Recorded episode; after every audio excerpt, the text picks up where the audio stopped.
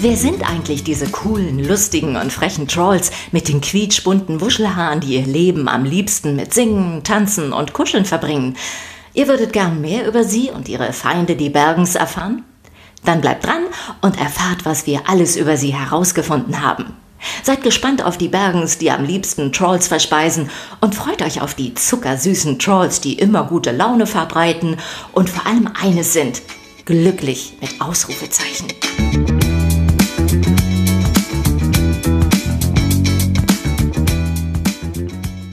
Heute stellen wir euch König Peppy etwas genauer vor, den furchtlosen und mutigen Anführer der Trolls, den Winzling mit dem pinkfarbenen Haarschopf, der allen Problemen unerschrocken entgegenstapft. Ich sage, kein Troll bleibt zurück. Dann meine ich auch, kein Troll bleibt zurück. Naja, zumindest war das einmal so, vor 20 Jahren, als er noch rebellisch und draufgängerisch war.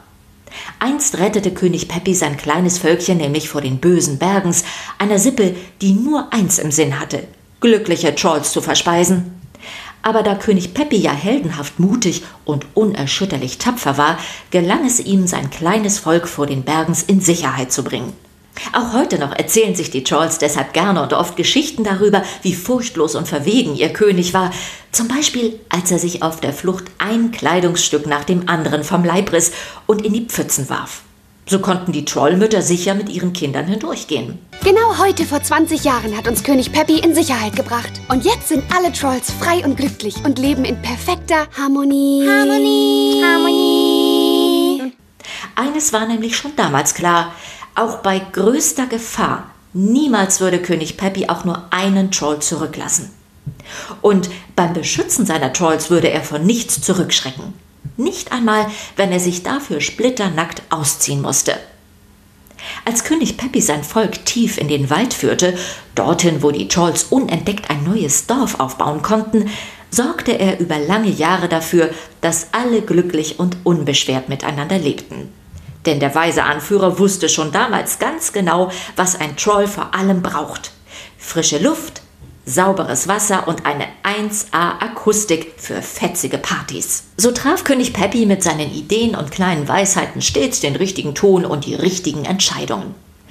20 Jahre später ist aus dem stürmischen Feldherr mit dem lustigen langen Schnurrbart allerdings ein eher zögerlicher, großväterlicher Staatsmann geworden.